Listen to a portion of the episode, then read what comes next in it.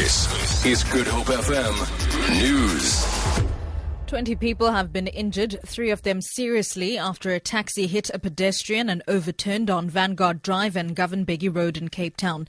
Emergency services say they found the taxi lying on its roof on the side of the road when they arrived on the scene. Five of its 19 occupants had been ejected. ER24 spokesperson Russell Meiring says the road is open, but there are heavy traffic delays. One of the critically injured patients was a pedestrian that the taxi had collided with.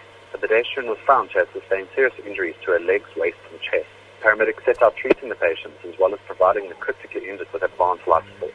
Once the patients were treated, they were transported to various hospitals for urgent medical treatment. It is understood that the taxi had collided with the pedestrian, causing the taxi to roll. Local authorities are on scene for further investigations. 30 people have been displaced after their shacks were destroyed in a fire at Lwandle and the Strand. Fire Chief Theo Layne says they're probing the cause of the fire. Uh, the fire in the Lwandle Strand has now been extinguished. It uh, left approximately 30 people displaced. No injuries have been reported and uh, no fatalities. The cause of the fire is undetermined at this stage. A 50 year old man from George in the Southern Cape is due to appear in the local magistrate's court on several charges of rape and the manufacturing of pornographic material. The man is alleged to have raped seven of his young daughter's friends during sleepovers at his home.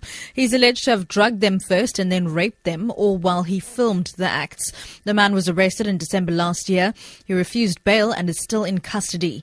The case is one of several high profile cases involving minors currently before the court on the garden route.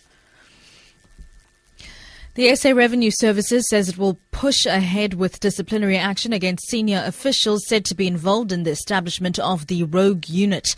A government appointed investigation headed by Judge Frank Kroon has found that SARS did not have the statutory authority to secretly gather intelligence and that the Rogue Unit has harmed the public's confidence.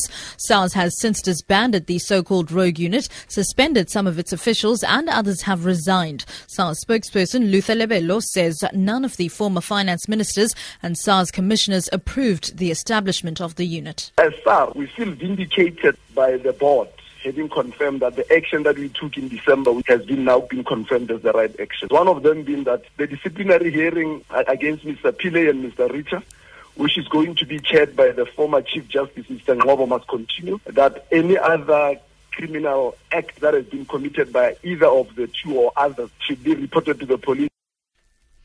And finally, 24 buses carrying Malawian citizens will leave South Africa today as part of a repatriation program for those displaced by xenophobic violence in recent weeks.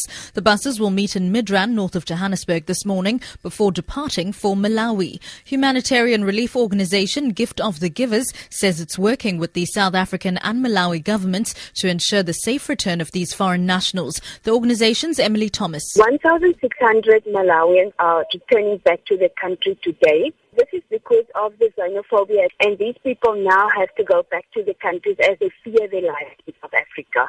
Gifts of the Givers are giving them each one a food parcel to take home with them.